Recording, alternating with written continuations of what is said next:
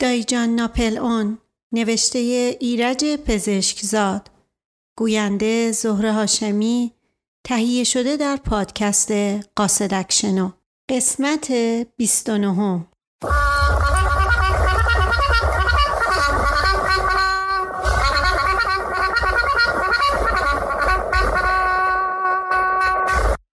خب حالا باید یه فکری بکنیم که یه وقت خدایی نکرده هیتلر مارشال گورینگ رو نفرسته در خونه نایب متقاعد فوج غذا راستی می‌دونی این دایی جانت که حالا ریخت مارشال هیدنبورگ رو به خودش گرفته چه کاره بود؟ وقتی متقاعد شد تازه درجه نایب سومی داشت. زودتر از وقت هم خودش تقاضای تقاعد کرد. علتش رو می‌دونی؟ توضیحات متقاعد به معنای بازنشسته و تقاعد به معنای بازنشستگی است در اینجا. ادامه متن نه نمی‌دونم. تو خیلی بچه بودی. نباید یادت باشه. از بس تو خونه بزرگی می‌کرد و به آقا جانت پوز می‌داد. آقا جان همین خونش رو که حالا به سردار مهارت خان اجاره داد به یک نایب دوم جوون اجاره داد. دایی جان که توی خونه ریخت سرداران بزرگ تاریخ رو به خودش می‌گرفت هر وقت توی کوچه به اون نایب دوم جوون که جای نوش بود برمیخورد ناچار بود پاشنهاشو به هم بکوبه و بهش سلام بده. اون موقع هم انضباط نظامی هیچ شوخی بر نمی داشت. از بس همه به این وضع خندیدن دایی جان تقاضای تقاعد کرد. دشمنی با آقا جان هم از اونجا شروع شد. خب حالا پاشو یه فکری بکنیم. اسدالله میرزا در حالی که لباس می پوشید ادامه داد ما که رمز تماس عیادی هیتلر با دایجان رو می‌دونیم باید با اون تماس بگیریم و نقشه های احتمالی آقا جان رو خونسا بکنیم اما تلفن از کجا بزنیم خونه شما که نمیشه. خونه دایی جانم که نمیشه. چطوره یه سری به خونه دوستلی خره بزنیم؟ اونا خیال نمی‌کنم این موقع خونه باشن. به امید اینکه بتوانیم از خانه دوستلی خان تلفن بزنیم بیرون آمدیم. در راه اسدالله میرزا خبر بدی به من داد که بیش از پیش آشفتن کرد. تمام کسانی که مشغول انجام خدمت نظام وظیفه بودند آزاد شده بودند و به این ترتیب چیزی نمانده بود که با سر و کله شاپور ملقب به پوری پسر دایجان سرهنگ پیدا بشود. اسدالله میرزا وقتی قیافه ازا گرفته مرادی دستی به روی شانه زد و گفت حالا اینجوری عزا نگیر. خدا بزرگه. وقتی گفتم سان فرانسیسکو رو فراموش نکن برای همچه روزی بود. زیاد فکرشو نکن. بالاخره یه طوری میشه. یا تو فارغ میشی یا سان فرانسیسکو میری یا اون زبون شد فکر یه زن دیگه می‌کنه. ولی دلداری او چیزی از رنج من کم نکرد. جلوی در خانه دوست علی خان لحظه ای مکث کردیم و گوش دادیم. سر و صدای عزیز و سلطنه که معمولا تا دو منزل آن طرفتر شنیده می‌شد به گوش نمی رسید. اسدالله میرزا گفت مثل اینکه مادر فولادزره نیست. اگه فقط کلفتش باشه بهترین جا برای تلفن زدنه. اون هم یه جوری دست به سر می‌کنیم و کارمون رو انجام میدیم. وقتی که در باز شد چشم های اسدالله میرزا برقی زد.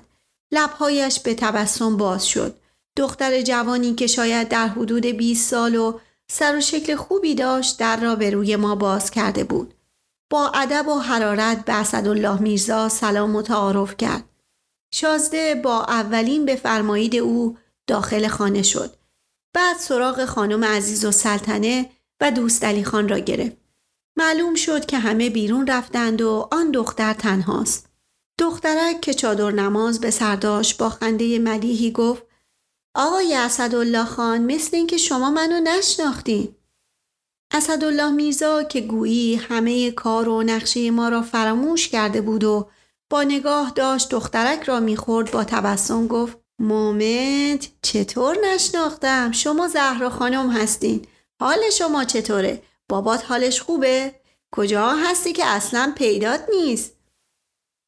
دخترک باز خنده ای کرد و گفت من فاتی دختر خانم خانوما هستم. خانم خانوما دایه قمر خانم. یادتون نیست؟ من بچه بودم می‌گفتین لپای تو مثل سیب خراسونه. آها فاتی جان به به ماشاءالله ماشاءالله چه خانم بزرگی شدی اون لبای قرمزت کو هی نذاشتی یه گاز بزنم تا قرمزیش سفید شد حالا یه بوس به امو نمیدی؟ دخترک سرخ شد و با خنده سر را به زیر انداخت. اسدالله میرزا دست او را گرفت در حالی که نگاهش را روی سراپای دخترک گردش می‌داد گفت از خانم خانما مرتب حالت رو میپرسیدم مثل اینکه گفت شوهر کردی. بله شوهر کردم رفتم اصفهان. بعد از چهار سال طلاقم رو گرفتم. مرد بدی بود. خیلی اذیتم می‌کرد. الهی زلیل بشه. آدم دختر به این خوشگلی رو اذیت می‌کنه. بچه مچه چی؟ هیچی. بچهشم نمی‌شد. به به به به آفرین. خب حالا چه کار می‌کنی؟ اسدالله میرزا طوری مشغول دخترک شده بود که گویی فراموش کرده بود ما برای چه کار آنجا رفته بودیم. من با اشاره ای او را متوجه کردم در حالی که چشم از اندام فاتی بر نمی داشت گفت پس ما یه کمی میشینیم تا دوست علی خان. دخترک به میان حرف او دوید و با حرارت گفت خواهش می‌کنم منزل خودتونه بفرمایین تو سالن. فاتی جان یه چیز خنک توی دستگاه پیدا میشه؟ البته شربت آلبالو هست بهلیمو هم هست. چی میل داری؟ نه عزیزم حوس لیمونات کردم. اگه یه قدم بذاری زیر بازارچه دو تا لیمونات بگیری خیلی خانم خوبی میشی. بیا اینم پول. اختیار دارین. آقا پول یعنی چی؟ خودم دارم. اسدالله میرزا به زور یک اسکناس که 20 برابر قیمت لیموناد بود کف دست فاتی گذاشت به محض بیرون رفتن فاتی به طرف تلفن رفت و نمره دایجان را گرفت دستمالی روی دهنه گوشی گذاشت و منتظر شد وقتی صدای دایجان را در گوشی شنید با صدای مبدل و لحجه روزهای سفید گفت آقا شما تنها هستی؟ پس توجه می کنی؟ مرحوم آقای بزرگ با جانت مکدانالد آبگوشت بزباش می‌خوری. فهمیدی؟ شما کاترجم باش. دستور لازم آمدی. ما پس فردا با شما تماس گرفتی. هر کس هر کار گفت شما نکردی. منتظر دستور ما ماندی. حتی اگر شوهر کاهر شما چیزی گفتی گوش نکردی. کاملا محرمانه. هیچ کار نکردی. انتظار ماندی. آفرین. این درست است. با هیچ کس هیچ حرف نزدی تا ما دستور دادی. فهمیدی؟ شما گل شرف دادی. آفرین. هایل هیتلر. اسدالله میرزا در حالی که به شدت جلوی خنده خود را گرفته بود گوشی را گذاشت و به من گفت تفلک داشت میلرزید. حالا به این ترتیب اگه آقا جان بخواد انگولکی بکنه دایجان زیر بار نمیره تا ببینیم چی کار باید بکنیم. لحظه ای بعد فاتی که پیدا بود همه راه را دویده نفسنان وارد شد و لیموناد را آورد. اسدالله میرزا که چشم از او داشت در حالی که لیموناد را جرعه جرعه می‌خورد گفت خب فاتی جان کی سری به عمو می‌زنی خونه ما رو که بلدی همون خونه قبلی میشینید بله همونجا. حالا که اینجا هستی باید مرتب پیش عمو بیاد انشالله یه روز با ننم میام خدمتتون. moment moment. بی خود خانم خانما رو با اون کمردرد اذیت نکن. من هیچ راضی نیستم اون زن نازنین رو را ببری. اون باید استراحت بکنه. کمردردش خوب شده آقای اسدالله خان. مومنت مومنت. ابدا نباید را بره. آدم خیال می‌کنه خوب شده. را میفته دوباره از اولش بدتر میشه. خب مثل اینکه دوست علی خان و خانم به این زودیا بر نمیگردن. ما بریم. بفرمایین الان میان. راستی نفهمیدی کجا رفتن؟ والا می‌دونین؟ فاتی کمی تردید کرد. اسدالله میرزا گوشها را تیز کرد. حس کرده بود که فاتی چیزی می‌داند که نمی‌خواهد بگوید. با بیاعتنایی ظاهری به او یک دستی زد. آهان فهمیدم. رفتن دنبال همون قضیه. همون موضوع که دیروز حرفش بود. اما واقعا تفلکی آدم چه گرفتاریایی که پیدا نمی‌کنه. فاتی با سادگی گفت ده شما هم می‌دونی؟ بچه شدی؟ با خود من اول صحبتشو کردن. اصلا همه فامیل کم و بیش می‌دونن. سر درد دل فاتی باز شد. آقا و خانم دیشب مهمون داشتن.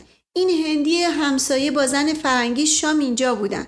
یه ساعت بعد از رفتن اونا یه دفعه سر و صدا بلند شد. من پشت در گوش کردم. دیدم خانم داشت قمر خانم رو استنتاق می‌کرد. که بچه از کیه؟ قمر خانم هم که دیگه پاک خل شده همینطور میخندید. اسم یه آدمای عجیب غریبی رو می‌گفت که نمی‌دونید. اسدالله میرزا سعی کرد تعجب خود را پنهان کند. نگاهی به من کرد و برای اینکه بیشتر از دخترک حرف بکشد گفت مومنت واقعا مومنت. چه آدمایی بیشرفی تو این دنیا پیدا میشن. بیان با یه دختر دیوونه همچین کاری بکنن. فاتی سر را به زیر انداخت و گفت حالا امروز بردنش به دکتر نشونش بدن. بلکه بتونن بچه رو بندازن. خانم تا صبح گریه می‌کرد و تو سرش می‌زد. اما خود قمر خانم خیلی هم خوشحال بود و میخندید و می‌گفت می‌خواد برای بچه بلوز ببافه. اسدالله میرزا که پیدا بود متأثر شده گفت باید آدمی که این کار رو با این دختره کرده پیدا کرد و سرش رو برید. فاتی پوزخندی زد و گفت اما آقا یه چیزی بگم قسم می‌خورید به کسی نگین من گفتم؟ به جان تو نمیگم به جان تو که عزیزتر از جون خودمه. فاتی نگاهی به طرف من انداخت. اسدالله میرزا متوجه فکر او شد. گفت این پسر مثل خود من میمونه. خاطر جمع باشه. دهنش از دهن همه ما قرص فاتی باز کمی تردید کرد و عاقبت گفت صوبی آقای دوستالی خان به خانم می‌گفتن که کار کار شماست. یعنی بچه از شماست. اسدالله میرزا تکانی خورد و فریاد زد. ده پدر نامرد بی همه چیز. من میام با یه دختر دیوونه همچی کاری بکنم؟ سیل ناسزا از دهن اسدالله میرزا نسبت به دوست خان جاری شده بود. پدری از این دوست خره در بیارم که جدش رو یاد کنه. بیچشم و رو هندی و زنش رو دعوت می‌کنه. پشت سر منم صفحه می‌ذاره. لحظه ای به فکر فرو رفت بعد سر بلند کرد و گفت حالا پاشو بریم تا بعد حساب دوستلی رو برسم. فاتی خیلی اصرار کرد که بمانیم تا اربابش برگردد. ولی اسدالله میرزا وعده داد که بعد دوباره سری بزند وقتی بیرون آمدیم گفتم اما اسدالله شما خیال می‌کنین این دختره؟ حرف مرا برید. فاتی کارش تمومه. زنا رو همون چند دقیقه اول اگه گرفتی گرفتی. وگرنه دیگه پاپی نشو. اینم از اوناست که خودش به پای خودش میاد. من باید به تو چند تا درس بدم. فعلا درس اول رو داشته باش. به زنا که می‌رسی نشون بده مشتری هستی. طالب جنس هستی خریدار هستی. بعد برو با خیال راحت بخواب. خودشون میان سراغت. بعدم سان فرانسیسکو. عمو اسدالله من حرف این دختره رو اسدالله میرزا با بی‌حوصلگی حرف مرا برید. زهر مار و عمو اسدالله. باز می‌خوای بگی که قلبت به خاطر یه عشق آسمانی و معصوم تو سینت میتپه؟ اینقدر از این مزخرفات بگو تا دختره رو ببرن و تو بشینی به یادش آه بکشی. لحظه ای چشمها را بستم. منظره وحشتناکی را در نظرم مجسم می کرد لیلی را یک نفر دیگر ببرد. ولی فرصت نکردم درباره این فرض هولناک زیاد فکر کنم. پاتی نفسنان خود را به ما رسان. آقای اسدالله میرزا باقی پولتون پیش من موند. اسدالله میرزا تظاهر به دلخوری کرد. زهر مار بچه به عموش پول پس نمیده. و بعد از لحظه ای مکس یک اسکناس دیگر از جیب درآورد. راستی فاتی جان این ننه ما اصلا سلیقه نداره. این پولو بگیر هر وقت فرصت کردی چند تا شیشه از لیمونادایی که امروز خریدی برای من بخر به سلیقه خودت. فاتی با حرارت گفت می‌خواد الان برم بخرم؟ نه عزیزم فردا پس فردا هر وقت فرصت کردی. اگرم من نبودم بذار منزل پیش ننه. خدا حافظ بابا جان. وقتی فاتی رفت گفتم عمو اسدالله مگه لیموناد خریدنم سلیقه می‌خواد؟ moment واقعا moment تو با این قدت هنوز هیچ حالیت نیست. درس دومم ناچارم همین الان بهت بدم. درس دوم. همیشه بهانه جلوی پای طرف بذار که برای تحویل جنس از اون بهانه استفاده کنه. خب اگه لیموناد وقتی آورد که شما نبودین و گذاشت پیش ننه چی میشه؟ مومنت اون وقت باید بفهمم که نتونستم درست نشون بدم که مشتری هستم. درس سوم رو هم بدم یا زیادت میشه. درس سوم این که هیچ وقت اینطور قیافه نجیب به خودت نگیر. زنا تا ببینن قیافه نجیب و سربزیر داری اگه سیسرون هم باشی میگن واخ چه تو دهن یخی داره. اگه کلار گیبل باشی میگن واخ چه خوشگل بینمکیه.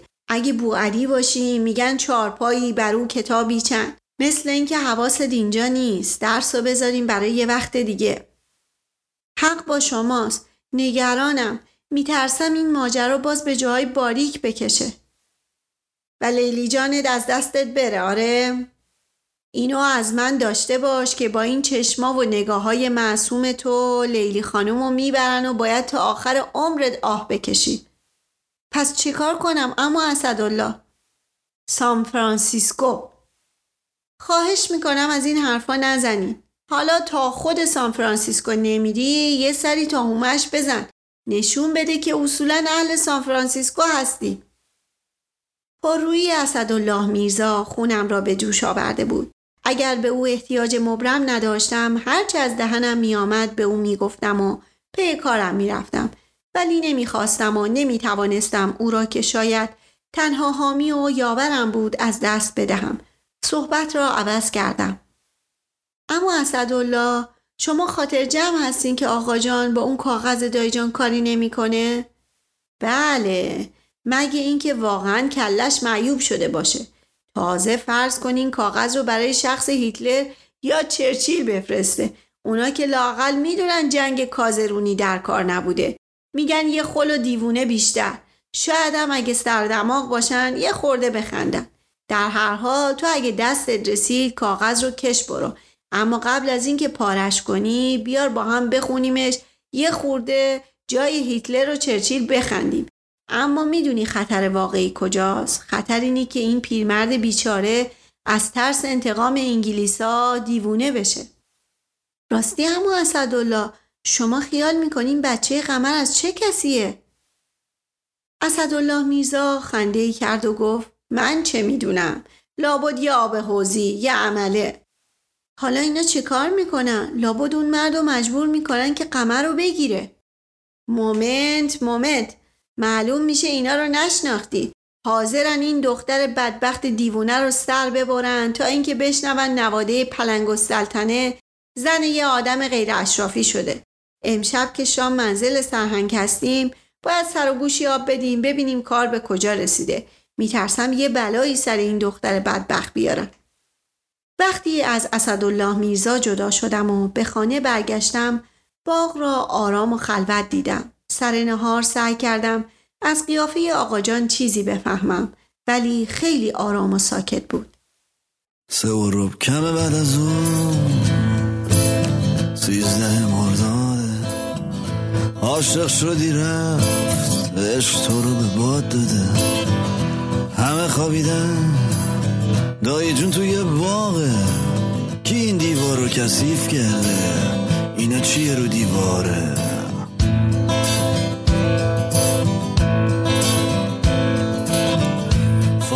اشرافی همه با هم دیگه قرن پای رادیو بگیر اخبار جنگن هر صدای اعتراضی. صدایی مشکوفه. انگلیس های چشم پشت دروازه شهرم.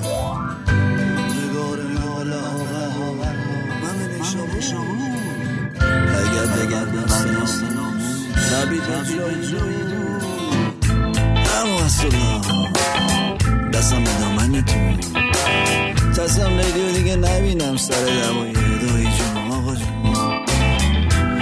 کنی میتریش آب گوشت بز باش بیارزه به جای این حرفا به فکر سان فرانسیسکو باش.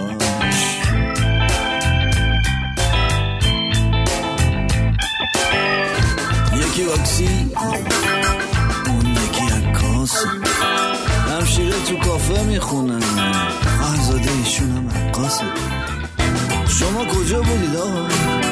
برا پاچتون چرا خیسه؟ Cavadeva Mise Race Intelligence Service